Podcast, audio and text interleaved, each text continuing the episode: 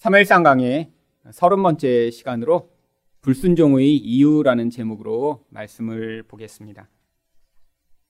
하나님과 하나님 백성의 관계에서 가장 중요한 것은 순종입니다. 순종이 왜 가장 중요한 것일까요?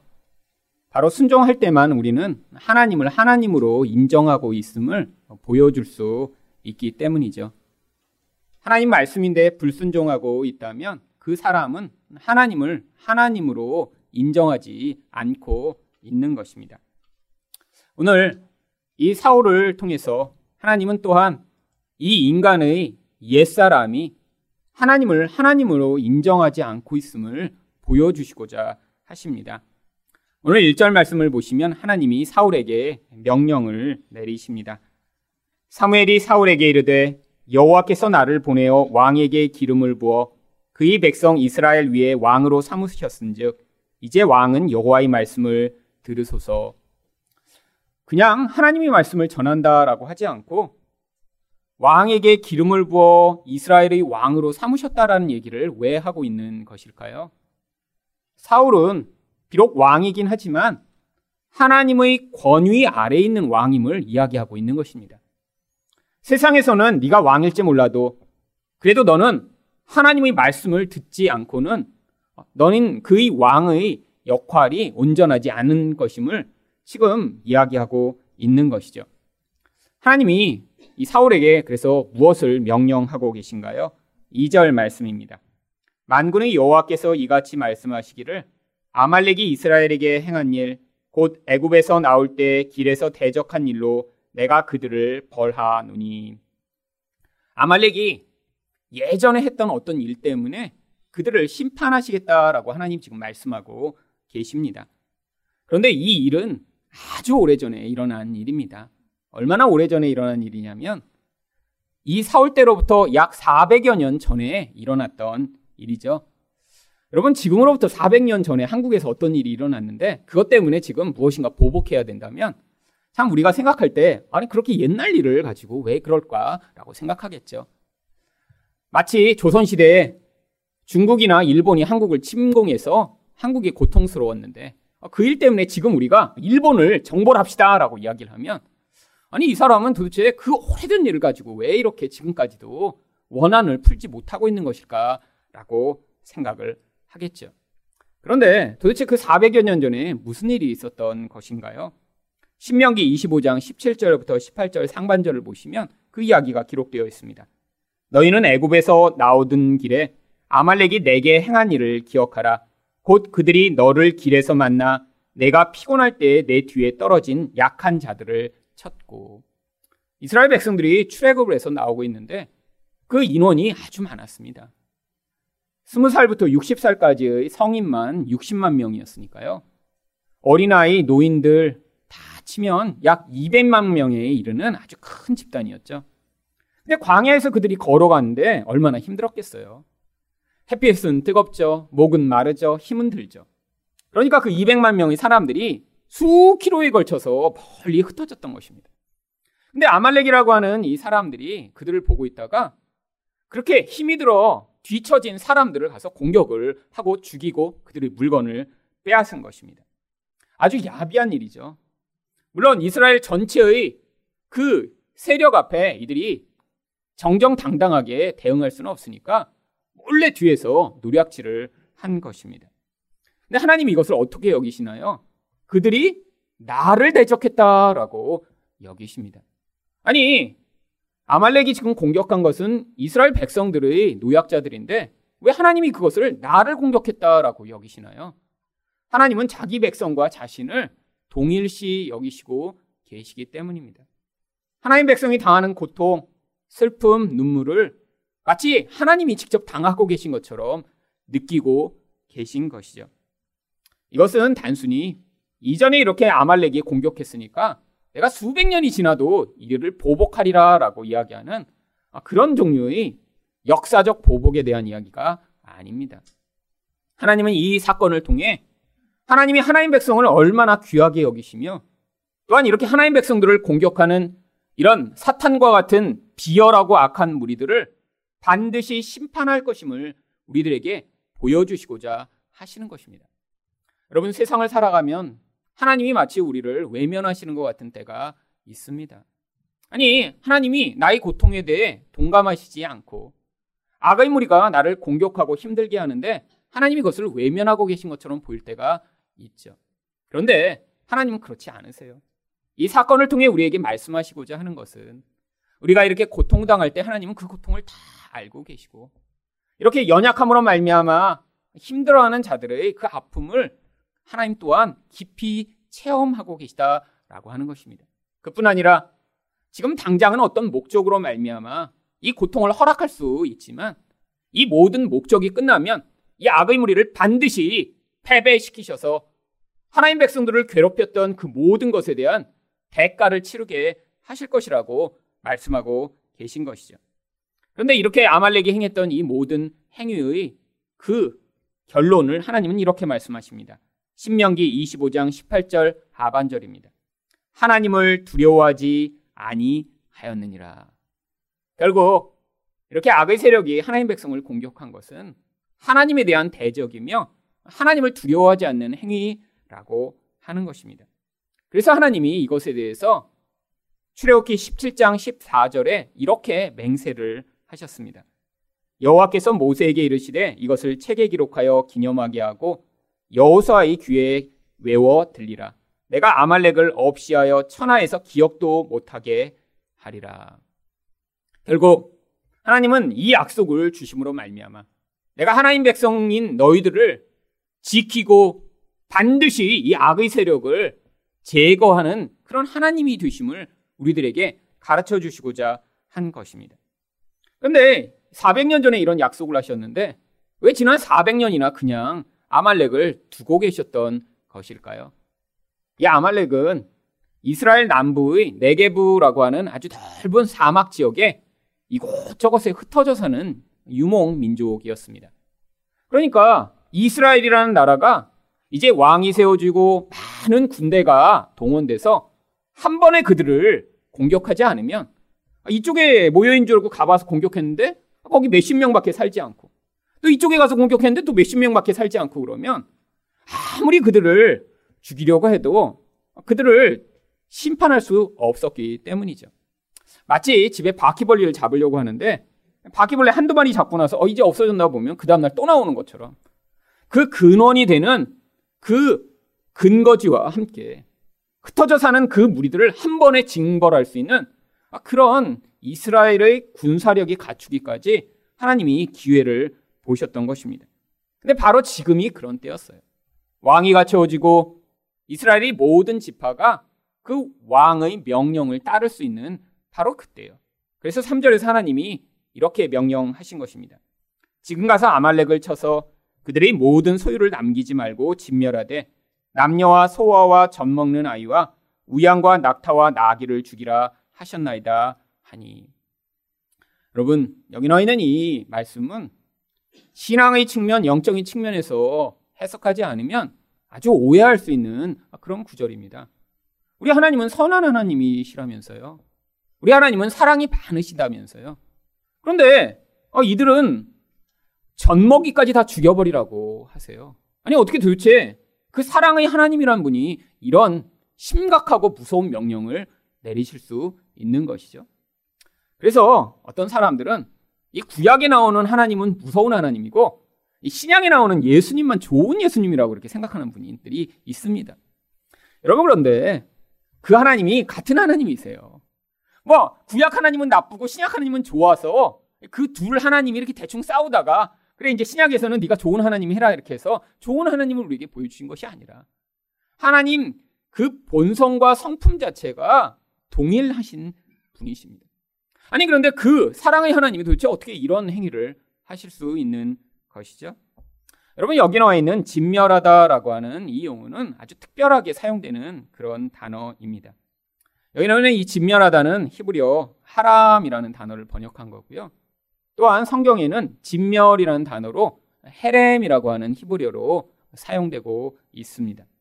근데 여기서 이 진멸이라는 단어가 다르게 번역되면 하나님께 바쳐져서 다른 어떠한 것으로도 사용되지 않도록 만들다라고 하는 특별한 헌신을 의미할 때 사용되는 단어입니다. 그래서 레위기 27장 28절을 보시면 이 단어가 이렇게 나옵니다. 어떤 사람이 자기 소유 중에서 오직 여호와께 온전히 바친 모든 것은 여기 여호와께 온전히 바치다가 바로 여기서 진멸하다라는 동일한 히브리어 하람을 사용하고 있습니다. 근데 하나님께 이렇게 바치면 어떻게 된다는 거예요?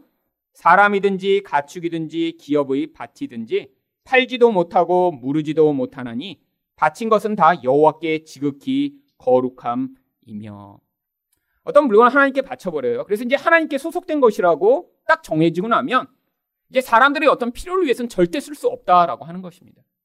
그게 대부분 재물이죠. 그런데 바로 이렇게 재물처럼 어떤 한 성 아니면 그 성에 속한 모든 것들이 하나님께 바쳐지도록 한 경우가 있습니다. 대표적인 경우가 여리고 성입니다. 여호수아 6장 17절을 보시면 여리고 성과 그 가운데 있는 모든 것은 여호와께 온전히 바치되. 여러분, 이 이스라엘 백성들이 가나안 땅에 들어갈 때 첫 번째 만난 성이 여리고 성입니다. 근데 그 여리고 성도 하나님이 뭐라고 말씀하셨냐면 거기는 어떤 물건도 갖지 말라고 하셨어요. 사람, 심지어는 짐승, 아니 어린아이까지 다 죽이라고 하셨어요. 왠지 아세요? 이 여리고 성이 하나님께 바쳐지는 번제와 같은 제물의 역할을 하기 때문입니다. 원래 이런 희생이 없이는 온전한 삶이 없는 거예요. 가나안 땅은 타락한 땅입니다. 거기에서 이런 희생이 치러지지 않고는 그 더러워진 땅이 회복될 가능성이 없는 것이죠. 악이 너무 팽배해요. 모든 사람들이 그 마귀적 영향력으로 사로잡혀 살아가고 있는 그 땅을 회복시킬 유일한 길은 바로 한 성을 지정하여 그 성의 모든 것이 이렇게 희생 제물처럼 바쳐져서 결국 희생을 통해서만 구속과 사죄가 임함을 보여주시고자 한 것입니다. 이 아말렉도 그래서 이와 같이 하나님께 바쳐진 존재로 하나님이 진멸하라라고 말씀하신 것이죠. 아말렉 자체에 대한 하나님의 개인적 원한이나 분노 때문이 아니라 이렇게 이 악은 하나님께 바쳐져 희생제물로 바쳐지지 않고는 회복될 수 없음을 보여주시고자 한 것입니다. 이 하나님의 말씀대로 사울은 4절과 5절에서 전쟁 준비를 합니다. 사울이 백성을 소집하고 그들을 들라임에서 세워보니 보병이 20만 명이요 유다 사람이 만 명이라 사울이 아말렉 성에 이르러 골짜기에 복병 시키니라. 많은 구대를 모은 것이죠. 이제 전쟁을 해서 하나님 명령만 수행하면 됩니다. 그런데 문제가 발생합니다. 이 사울 아래 있는 이 옛사람적 속성이 하나님의 뜻을 거부하기 시작한 것입니다. 그렇다면 하나님의 말씀에 불순종하는 이유는 무엇인가요? 첫 번째로 선악을 자신이 판단하기 때문입니다. 7절 말씀입니다. 사울이 하윌라에서부터 애굽 앞 술에 이르기까지 아말렉 사람을 치고 처음에는 하나님 명령대로 잘 수행하는 것 같아요. 여기 나 있는 이 하윌라부터 애굽 앞 술은 이 네베그에브라고 하는 이 유다 남부의 모든 사막 지역을 다 이야기하는 것입니다. 그곳에 흩어져 있는 자들을 이 수십만 명의 군대가 동원돼서 다 쓸어 버렸던 것이죠. 그런데 이렇게 그들을 잡아 죽이면서 8절 상반절에 어떤 일을 행했나요? 아말렉 사람의 왕 아각을 사로잡고 여기서 이 사로잡았다라고 하는 이 히브리어를 원어로 읽으면 특별히 성경은 여기에서 살려서 잡았다라고 일부러 표현하고 있습니다. 아, 죽여야 되는 존재예요. 그런데 특별히 이 아각은 살려둔 채로 잡아두었다라고 성경이 이야기하므로 지금 하나님이 진멸하라고 명령하신 이 명령에 지금 이 사울이 반역하고 있음을 성경이 일부러 보여주고 있는 것이죠. 근데 왜? 아니, 다 죽이고 왕 하나 살린 것이 이렇게 문제가 되는 것인가요? 이 아각이라고 하는 자의 이름의 뜻은 불꽃이라고 하는 뜻입니다. 여러분, 이 불꽃, 불꽃은 어떤 역할을 하나요? 다른데 그 불꽃을 전파하는 역할을 합니다. 아니, 다른 모든 대상을 다 죽였어요. 그런데 왕이 되는 이 아각만 살려두고 나면 금방 또 어떻게 되는 거예요? 그 악이 다시 불꽃처럼 퍼져나가 다시 악을 전파합니다. 여러분 영화 같은데 늘 나오는 그런 주제죠. 쫄개들을 다 처치했는데 왕이 살아남고 나요. 그러면 이제 영화가 끝나도 왕이 이렇게 보면서 두고 보자로 하면 그 다음에 뭐가 나옵니까? 2탄이 나옵니다. 2탄이. 왜요? 왕이 혼자 살아남아서 나중에 이제 2탄에서 준비해갖고 다시 공격하는 거죠. 왕을 죽여야 돼요, 왕을. 여러분, 그런데 지금 이 실수를 한 것입니다. 근데 이런 실수가 지금 처음이 아니에요. 성경에 보면 이런 일들이 자주 반복됩니다. 이스라엘 백성들이 가나안에 들어가서 전쟁을 할 때 그때도 똑같은 일이 있었습니다. 특별히 요셉 가문이라고 하는 요셉 지파가 루스라고 하는 한 지역을 공격하기 시작합니다. 그런데 성이 너무 견고해서 도대체 어디가 문인지를 찾을 수가 없는 거예요. 바로 사사기 1장 23절부터 26절입니다. 요셉 가문이 베델을 정탐하게 하였는데 그 성읍의 본 이름은 루스라. 정탐꾼들이 그 성읍에서 한 사람이 나오는 것을 보고 그에게 이르되 청하노니 이 성읍의 입구를 우리에게 보이라. 그리하면 우리가 내게 선대하리라 하매. 입구를 못 찾고 있어서 한 사람한테 야 입구를 알려주면 너는 살려줄게 라고 합니다. 아 그랬더니 그 사람이 알려줘요. 25절부터입니다. 그 사람이 성읍의 입구를 가리킨지라 이에 그들이 칼날로 그 성읍을 쳤으되 오직 그 사람과 그의 가족을 놓아 보내매. 여러분 정보를 받았으니까 살려주는 거 되게 당연한 것 같죠? 근데 문제가 생깁니다.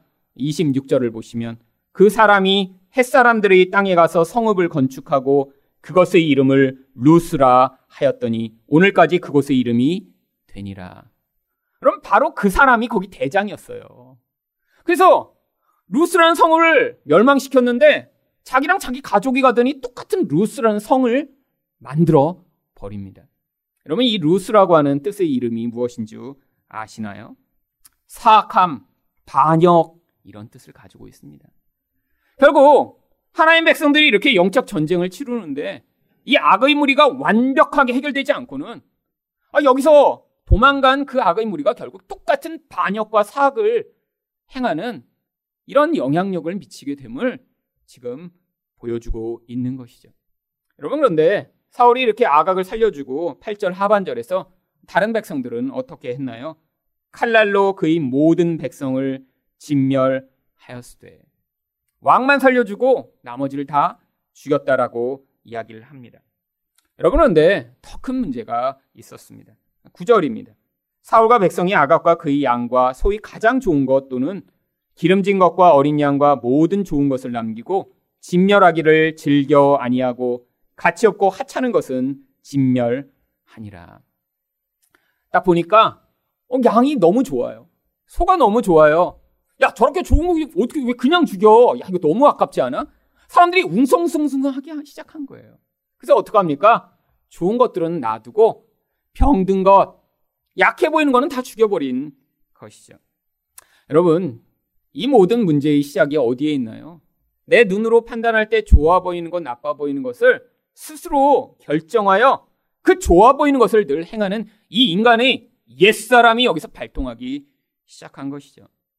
여러분, 이런 이 인간의 근원적 죄성이 어디서부터 시작된 것인가요?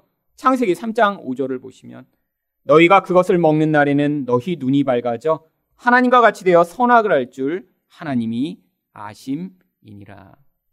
여러분 인간의 죄성이 바로 여기에서부터 시작됩니다.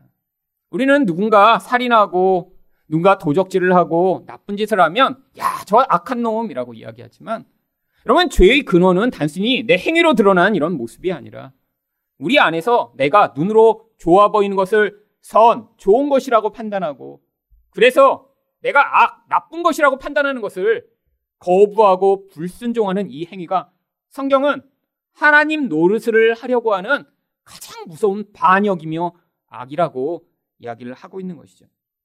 여러분, 사울의 악은 무엇이었나요? 이 좋은 거를 죽이는 게 사울에게는 악이에요. 그런데 바로 그게 하나님의 선이었습니다. 여러분, 인간이 자기 눈에 보이는 좋은 것을 선으로 추구하기 시작할 때 인생 가운데 끊임없이 하나님의 선과 충돌하기 시작합니다. 여러분, 우리가 볼 때는 눈에도 좋아 보이고 또 방법도 좋고 모든 것이 나에게 이익이 되는 게 참 좋아 보이는 것이죠. 여러분 근데 인생 가운데 그렇게 내 편한 대로 내가 좋은 대로 모든 것들이 일어나면 무슨 일이 벌어지나요?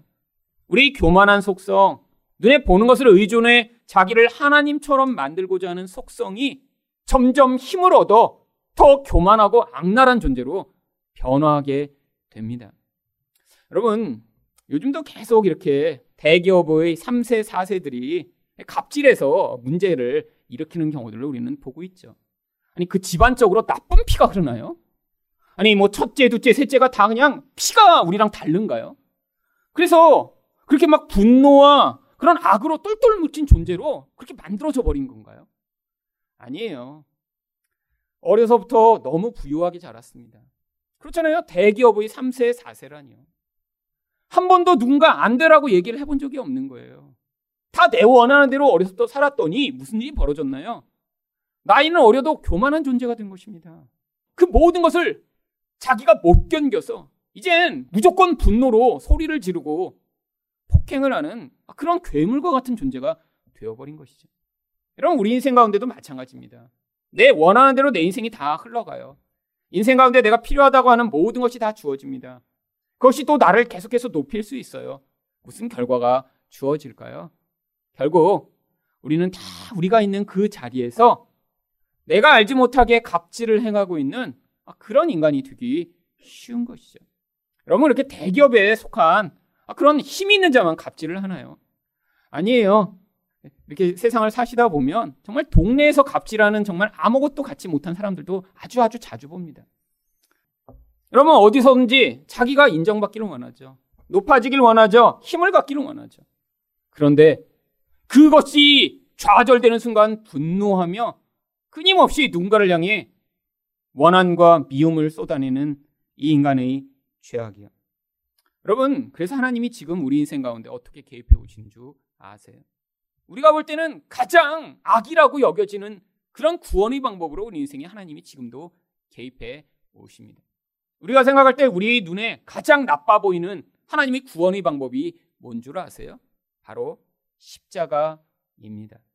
여러분 그래서 고린도전서 1장 18절에 이렇게 바울이 이야기를 합니다. 십자가의 도가 멸망하는 자들에게는 미련한 것이요 구원을 받는 우리에게는 하나님의 능력이라. 여러분 십자가는 사람들이 볼 때 어떻게 저런 게 구원의 도구가 될 수 있어라고. 예수님의 제자들 아니 어떤 사람도 기대하지 않았던 방법이었는데 그게 하나님의 능력이 돼서 사실 모든 사람들을 구원하는 놀라운 하나님의 권능으로 역사한 것이죠. 여러분 2000년 전에 그 십자가가 그렇게 세워졌던 것이 지금 우리 삶에서도 똑같이 영향을 미치고 있습니다.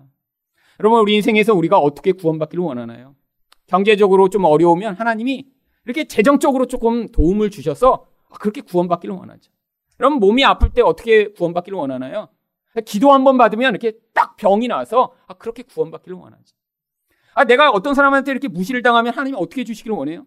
그 사람은 그냥 대가리를 딱 치셔갖고, 그래갖고 갑자기, 어, 잘못했다고 내 앞에서 이렇게 무릎을 꿇기 원하죠. 여러분, 근데 제가 살아보니까 하나님이 정반대로 개입하시더라고요. 늘 저도 어떻게 구, 기도한 줄 아세요? 돈이 없을 때 하나님 돈 주세요. 아플 때는 건강하게 해주세요. 누군가 나를 짓밟고 힘들게 하면 하나님 저희 힘을 더 주셔서 제가 그 사람을 한번 짓밟고 끝장내게 만들어 주세요. 근데 기도를 그렇게 열심히 많이 했더니 어떤 일이 벌어졌냐면 돈이 없을 때 더 없게 하시더라고요. 끝까지 없어서 내가 가진 돈이라는 것으로 인생을 살 수 없는 자리까지 가게 만드시고 아플 때는 적당히 아픈 정도가 아니라 아무 것으로도 해결할 수 없는 끝까지 아프도록 만드시고요. 누가 나를 짓밟았는데 그때 아직도 내가 이렇게 하나님께 저 인간을 밟아주세요라고 기도하고 있다는 건 덜 죽었을 때거든요. 그러니까 하나님이 그 사람을 더 강하게 만드셔서 저를 아무런 찍소리도 못하게 밟으실 때 그때 무슨 일이 일어난 줄 아세요? 제 안에서 끊임없이 하나님의 구원을 거부하고 반역하던 사울과 같은 존재가 그제서야 힘을 잃어버리게 되는 일이 나타났던 것입니다. 여러분 지금도 하나님 그래서 십자가로 개입해 오세요. 여러분 하나님이 우리가 원하는 방식대로 우리 인생에 개입해 오시면 우리는 어떻게 될까요? 내가 기도할 때마다 막 일이 천천 벌어져요. 아, 여러분 그런 사람들이 있습니다. 근데 그게 지금 하나님의 구원이 임하고 있는 것이 아니라 마귀가 도와주고 있는지 몰라요. 마귀는 늘 어떻게 도와주죠? 우리를 하나님처럼 만들 것처럼 도와줘요. 아담과 하도 그렇게 인생에 개입했습니다. 어떻게 해요? 야, 저것 하나면 네가 하나님처럼 될 수 있어. 여러분, 지금 우리에게 만약에 그렇게 내가 하나님이 된 것처럼 착각하게 만들도록 개입되고 있다면 하나님이 도우심이 아니라 마귀의 도움이 있는 경우가 많이 있습니다. 여러분 인생이 그렇다고 우리가 늘 힘들고 고통하고 병들리고 아, 그렇게 인생 가운데 고통하라는 이야기가 아니에요. 우리 마음의 본질이 변화되기 전에 내가 원하는 대로 내 인생이 흘러가고 있다면 이 사람은 결국 이 교만이라고 하는 이 사울적 속성을 벗어나지 못한 채로 인생 가운데 그 사울적인 인간을 통해 인생의 모든 악을 끊임없이 표출하는 그런 인생이 돼 버리겠죠. 여러분, 여러분 인생도 마찬가지입니다. 하나님이 여러분의 그 교만을 일찍 개입하셔서 꺾으실 때, 그래서 여러분 인생 가운데 여러분 마음대로 되지 않는 인생이 될 때, 아니 내가 원하는 선이 아니라 아 자꾸 하나님이 내가 원하지 않는 것을 내 인생에 자꾸 주셔서 너무 불편하고 힘들 때, 아니 그 불편하고 힘든 게 어쩌면 예수님처럼 낮아지는 거고, 어쩌면 예수님이 행하신 것처럼 남들이 싫어하는 길을 자꾸 걷게 만드실 때, 하나님 바로 여러분을 사랑하셔서 사울과 같은 인생으로 살다 죽지 않도록 지금 은혜로 개입해 오고 계신 것입니다. 두 번째로 하나님의 말씀에 불순종하는 이유는 무엇인가요? 자기 영광을 추구하기 때문입니다. 10절 말과 11절 상반절 말씀입니다. 여호와의 말씀이 사무엘에게 임하니라 이르시되 내가 사울을 왕으로 세운 것을 후회하노니 그가 돌이켜서 나를 따르지 아니하며 내 명령을 행하지 아니하였음이니라 하신지라. 성경에 보면 하나님이 이렇게 후회하시는 것처럼 말씀하시는 경우들이 몇 군데 나옵니다. 하나님이 이전에 모르셨던 것일까요? 사울을 세우기 전에는 아 그래도 잘하겠지. 그랬다가 세우시고 났는데 이렇게 깽판을 치니까 하, 내가 그때 잘못했네. 여러분 지금 우리들은 자주 하죠. 여러분 인간들은 뭔가 선택하고 끊임없이 후회합니다. 왜 후회하나요? 전지하지 않으니까요. 여러분 미래에 벌어질 일이 어떻게 될지 알면 아마 우리 많은 선택들은 달라질 것입니다. 그런데 하나님도 이렇게 똑같이 후회하시나요? 아닙니다. 여기 이 나함이라고 하는 후회하다라고 번역된 것은 마음이 동감하여 깊이 슬퍼하다라는 의미를 가지고 있습니다. 하나님이 그냥 내가 선택한 것에 대한 후회를 하시는 것이 아니라 하나님이 하나님이 주권으로 일을 행해 나가시다가 그 인간의 이런 나약함과 연약함을 보시고 그것을 동감하여 거기서 깊이 고통하시는 상태를 후회하다라고 표현하고 있는 것이죠. 하나님이 이렇게 후회하시는 것처럼 표현하실 때가 창세기에도 있었습니다. 창세기 6장 5절과 6절 말씀입니다.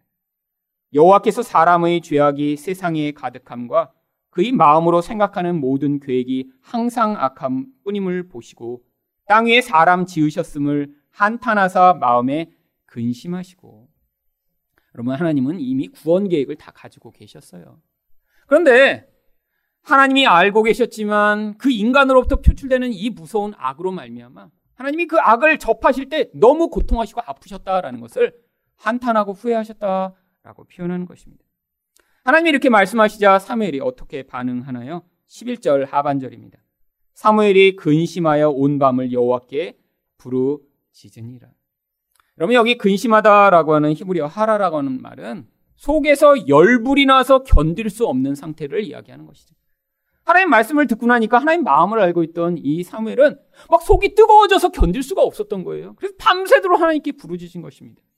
왜죠? 사울 한 사람 때문만이 아닙니다.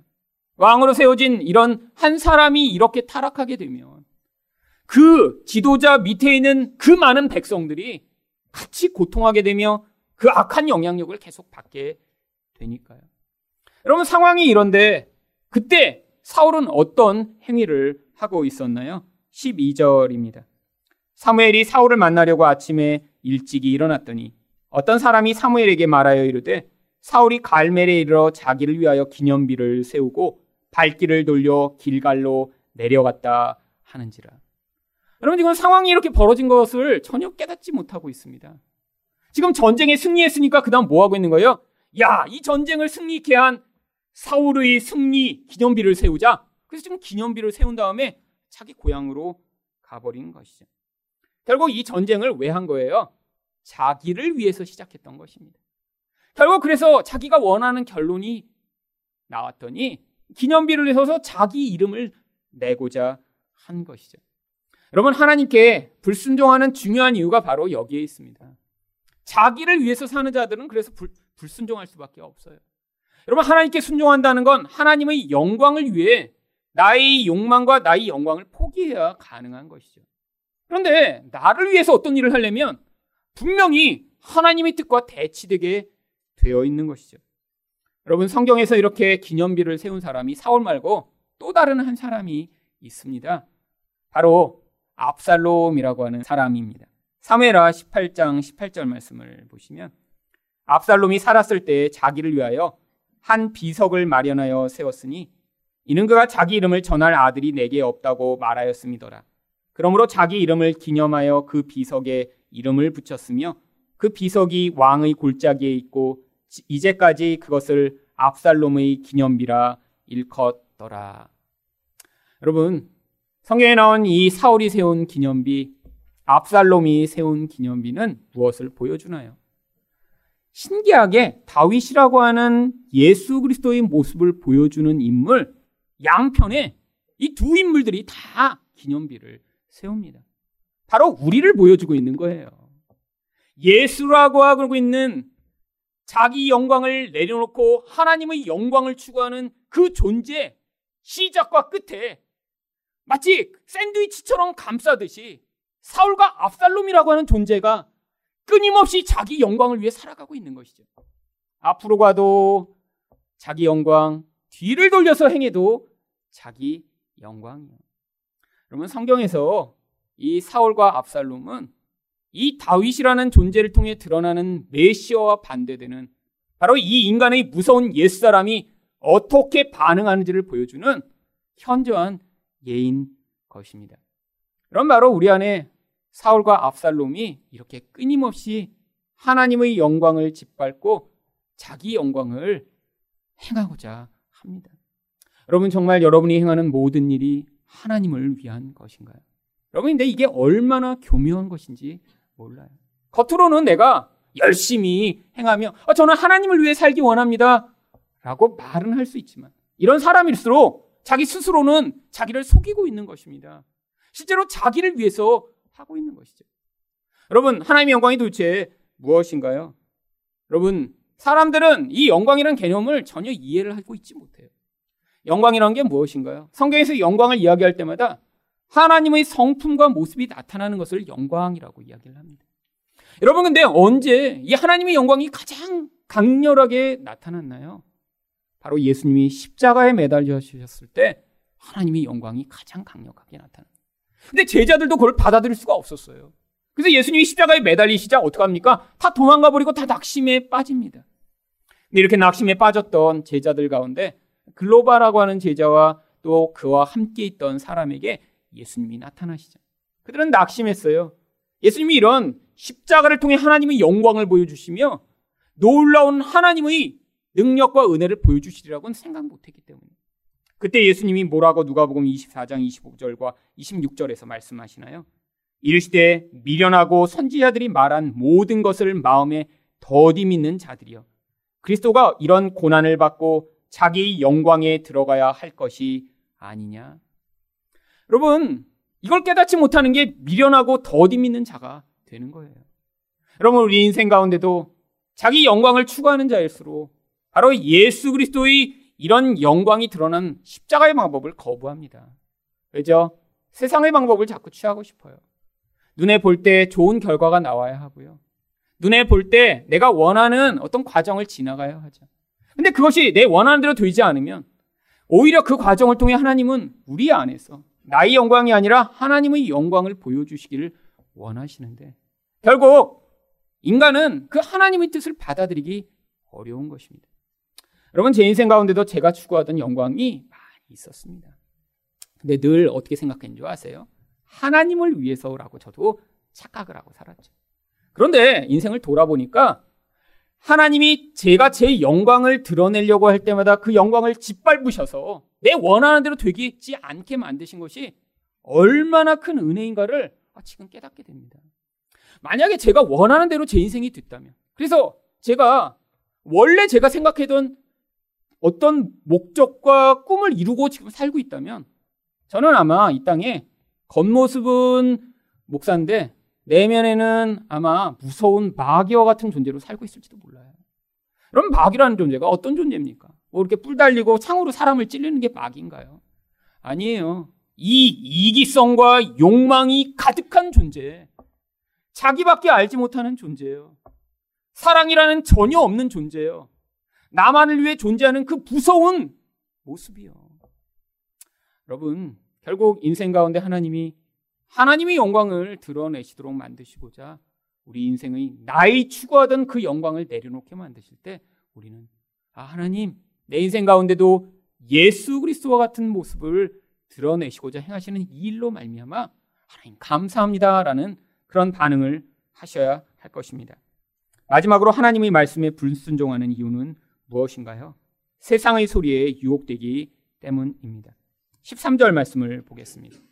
사무엘이 사울에게 이른즉 사울이 그에게 이르되 원하건대 당신은 여호와께 복을 받으소서 내가 여호와의 명령을 행하였나이다. 그럼 우리가 볼 땐 되게 뻔뻔한 것처럼 보이죠? 불순종해서 지금 하나님이 진노하시는 상황인데 어, 지금 어서 오세요. 아, 하나님께 복을 받으십시오. 내가 지금 하나님 뜻을 다 행했어요. 너무너무 자신만만한 이 모습이에요. 그럼 이게 바로 옛사람의 모습입니다. 왜? 자기 스스로 스스로 너무 자랑스럽게 생각하고 있어요. 자기가 자기 모습을 알지 못하는 거죠. 여러분 우리가 우리의 죄악을 그래서 보지 못합니다. 왜요? 죄라는 것이 결국 자기 자아의 모습이기 때문이죠. 내 욕심을 위해 행하고 나의 영광을 위해 행사하는 이 모든 모습들이요. 하나님이 그래서 우리에게 누구를 보내주신 것인가요? 바로 가까운 사람들을 보내주신 거예요. 그분들이 뭐 하라고요? 결국에는 내가 스스로 깨닫지 못하는 나의 모습들을 발견할 수 있도록요. 여러분, 그런데 이렇게 개입한다고 해결될 문제인가요? 아닙니다. 이 모든 인간의 이런 잘못, 이런 죄악의 근원은 영적인 것이기 때문이죠. 하나님의 복음 앞에 서야 또 그것들을 받아들이기 시작해야 아 나라는 존재가 죄인이구나. 나는 이 이기적 속성으로 말미암아 지금 하나님을 신뢰하지 못하는구나. 여러분의 영혼의 근원에서 그 근원이 변화되지 않은 채로 행동만 바뀐 사람은 결국 상황이 바뀌면 또 똑같은 행동을 하게 되어 있습니다. 여러분, 그래서 여러분 복음을 자꾸 들으셔야 돼요. 기도에서 하나님이 복음의 말씀 앞에 우리 존재가 다 서서 정말 그 빛이 비춰주는 가운데 우리 어둠이 무엇인가를 깨닫는 자리에 서지 못합니다. 이 사울적 존재는 이렇게 끊임없이 자기 죄를 거부하고 속이고 감추며 살아가는 존재로 나타나게 될 것입니다. 여러분, 그런데 사무엘이 뭐라고 14절에서 이야기를 하나요? 사무엘이 이르되 그러면 내 귀에 들려오는 이 양의 소리와 내게 들리는 이 소의 소리는 어찌 됨이니까? 아니 이렇게 충성을 다했다고 얘기했는데 아 근데 그렇게 들리는 저 소들의 소리는 뭐예요? 여러분 이 소리라는 단어를 일부러 지금 사무엘이 반복해서 사용하고 있는 것이에요. 사무엘 상에 이 소리라는 단어가 계속 나옵니다. 물론 여기서는 양의 소리, 소의 소리라고 나왔죠. 뒷부분에서는 어떤 소리라고 나오는 줄 아세요? 여호와의 말씀, 여호와의 목소리라고 하는 단어로 계속해서 나옵니다. 결국 이 사울이라는 존재는 어떤 소리만 들은 거예요? 하나님의 소리는 듣지 않고 자기 지금 눈에 좋아 보이고 내 귀에 잘 들리는 그런 육신적인 소리에만 지금 빠져 있는 것이죠. 이게 바로 옛사람이라고 하는 사울적 존재의 특성입니다. 영적으로는 죽어 있어요. 그러니까 눈에 볼 때 좋아 보이는 것, 귀에 들을 때 아, 내가 만족을 주는 소리에만 이끌려 살아가는 감각적 존재로 살아가는 것이죠. 여러분 이게 세상 사람들은 아닌가요? 어디 뭐가 좋다 그러면 다 몰려가고 아 뭐가 정말 멋지다 그러면 다 가서 그것들을 추구하는 이 모습들이에요. 여러분 바로 이런 똑같은 모습으로 살았던 한 인물이 있습니다. 바로 롯이라고 하는 인물이죠. 창세기 13장 10절을 보시면 그가 어떻게 인생을 살아가나요?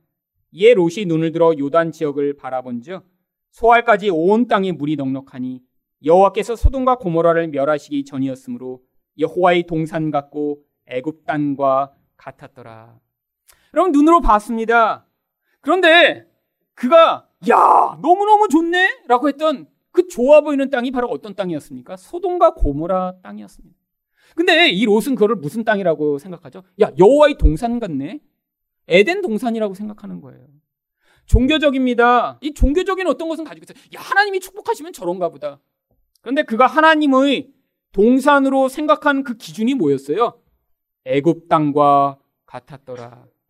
세상의 기준으로 판단하며 그것을 하나님의 동산으로 착각하기 시작했던 것이죠. 여러분 영적으로 소돔과 고모라는 어떤 땅이었습니까? 창세기 13장 13절을 보시면 바로 뒤에 이렇게 이야기합니다. 소돔 사람은 여호와 앞에 악하며 큰 죄인이었더라. 눈에 볼 때 엄청나게 좋아 보여요. 화려해 보입니다. 가면 부자 될 수 있을 것 같아요. 그런데 그 영적 실체가 뭐라는 거죠? 죄인과 악인들이 꿈틀거리는 악의 소굴이라고 하는 것이죠. 여러분 사울처럼 눈에 보이는 것, 귀에 들리는 것만을 따라가게 되면 어떻게 될까요? 세상 사람들이 좋다라고 하는 것을 우리도 똑같이 따라가게 됩니다. 근데 그 끝이 뭐예요? 악인과 같은 삶, 죄인과 같은 삶을 살게 되어 있는 것이죠. 성경이 그래서 무엇이라고 얘기합니까? 복 있는 사람은 악인들의 꾀를 쫓지 아니하며 죄인들의 길에 서지 아니하며 오만한 자들의 자리에 앉지 아니하고. 여러분, 결국 이 세상은 우리를 끊임없이 유혹합니다. 우리의 욕망을 자극하고 두려움을 계속해서 부추겨서 네가 이렇게 살지 않으면 안 되라고 이야기하고 있는 그 세상 가운데 아, 눈에 보이는 이게 전부가 아니지. 하나님 나라가 존재하지라는 그 영적 시각을 갖지 못하면 우리는 끊임없이 넘어질 수밖에 없는 존재지요. 여러분 결국 22절에서 이런 불순종한 사울에 대해서 사무엘이 뭐라고 이야기를 하나요? 사무엘이 이르되 여호와께서 번제와 다른 제사를 그의 목소리를 청종하는 것을 좋아하신 같이 좋아하시겠나이까? 순종이 제사보다 낫고 듣는 것이 수장의 기름보다 나으니 아무리 종교적 형식을 가지고 예배를 많이 드려도 아니 아무리 많은 헌금을 해도 마음의 본질 자체가 이런 사울적 존재로 눈에 보이는 것, 귀에 들리는 것, 나의 욕망을 위해 살아와서는 하나님이 그의 예배 행위를 하나도 받지 않으신다라고 하는 것입니다. 여러분 이렇게 얘기하면 아 내가 잘못했습니다. 아 용서해 주세요. 어떻게 해야 이런 모든 죄에서 벗어날 수 있을까요? 라고 물어야 정답이 아닌가요? 근데 15절에서 사울은 어떻게 이야기합니까? 사울이 이르되 그것은 무리가 아말렉 사람에게서 끌어온 것인데 백성이 당신의 하나님 여호와께 제사하려 하여 양들과 소들 중에서 가장 좋은 것을 남기며 그 외의 것은 우리가 진멸하였나이다. 여러분 이 사울적 속성의 전형적 모습이요. 핑계, 핑계. 백성들이 했어요, 백성들이. 그 다음에 하나님께 드리려고 가장 좋은 걸 남겼습니다. 여러분, 이게 바로 사울이라는 존재죠. 끊임없이 다른 사람을 탓하고, 끊임없이 종교적인 모습과 영향력을 미치고. 여러분, 바로 이렇게 세상의 소리를 듣고 따라가는 그 길이 그런데 어떤 길이죠? 멸망의 길이고 십자가의 길과 다른 길입니다. 여러분, 예수님을 따라다녔던 제자들도 똑같았어요. 예수님이 제자들한테 이제 내가 예루살렘에 가면 고난을 받고 죽을 거야 라고 얘기했더니 여러분 거기에 대해 제자들이 어떻게 반응했나요? 마가복음 8장 31절부터 33절까지 말씀을 보시면 인자가 많은 고난을 받고 장로들과 대제사장들과 서기관들에게 버림받아 죽임을 당하고 사흘 만에 살아나야 할 것을 비로소 그들에게 가르치시니라. 여러분 이렇게 가르치셨더니 예수님의 삶과 늘 일치하던 말씀 아닌가요? 여러분 예수님을 3년이나 따라다니고 그 말씀을 듣고 예수님의 그 마음을 이해했다면 아 이게 예수님이 결국이겠구나 어느 정도 유추할 수 있어야 되는 것 아닌가요? 여러분 그랬더니 32절에 어떻게 베드로가 반응하나요? 드러내놓고 이 말씀을 하시니 베드로가 예수를 붙들고 항변함에 그래서 항변하다라는 말은 야단치다, 꾸짖다라는 뜻이고 마가복음에서는 특별히 귀신을 쫓을 때 사용하던 단어입니다. 귀신아 물러가라 예수님이 이렇게 꾸짖을 때 사용하던 단어가 여기는 항변하다는 거. 베드로가 예수님을 붙들더니 귀신을 쫓듯이 물러가라 그런 생각을 하는 예수님아 지금 막 야단치고 있는 거 아니 지금 말이 되는 소리를 하시냐고. 여러분 그때 예수님께서 뭐라고 얘기하십니까? 33절입니다. 예수께서 돌이키사 제자들을 보시며 베드로를 꾸짖어 이르시되 사탄아 내 뒤로 물러가라 내가 하나님의 일을 생각하지 아니하고 도리어 사람의 일을 생각하는도다. 여러분 갑자기 베드로가 사탄이 돼 버립니다. 여러분 그런데 여기서 사탄이 막 뿔 달린 채로 막 창 들고 나타나서 막 찔렀나요? 아니요. 바로 사람의 일을 생각하는 방식으로 이 무서운 마귀적 영향력이 비쳤다라는 거예요. 어떤 길이요? 쉬운 길이요. 십자가를 통과하지 않는 방법이요. 자기 자아를 포기하지 않는 과정이요. 여러분 이게 바로 지금도 사탄이 우리에게 자꾸 영향을 미치는 거예요. 네 권리를 찾아 네가 원하는 걸 주장해. 네가 절대로 양보하면 안 돼. 네가 요번에 양보하면 너 다음번에는 더 짓밟힐 거야. 여러분 지금 그런 음성을 듣고 계시고 친구들을 이렇게 조언하고 있다면 여러분은 지금 사탄의 음성을 듣고 있는 것입니다. 여러분 성경은 우리에게 계속해서 요구합니다. 너희 그 인간적 생각을 내려놓고 하나님이 요구하시는 십자가의 길을 너희 삶의 태도로 받아들이라고요. 여러분 우리는 여전히 지금도 불순종하지만 바로 이런 우리를 향해 하나님은 은혜를 베푸시며 바로 그 십자가의 길을 가르치셔서 우리 인생이 이렇게 사울과 같이 끝나지 아니하고 열매 맺는 인생 되도록 만드시고자 합니다. 우리 안에서 이런 사울적 존재가 영향 미치실 때마다 바로 그 옛사람의 그 힘을 십자가에서 못 받고 예수 그리스도와 같은 모습으로 이 땅을 살기를 소원하는 여러분 되시기를 축원드립니다.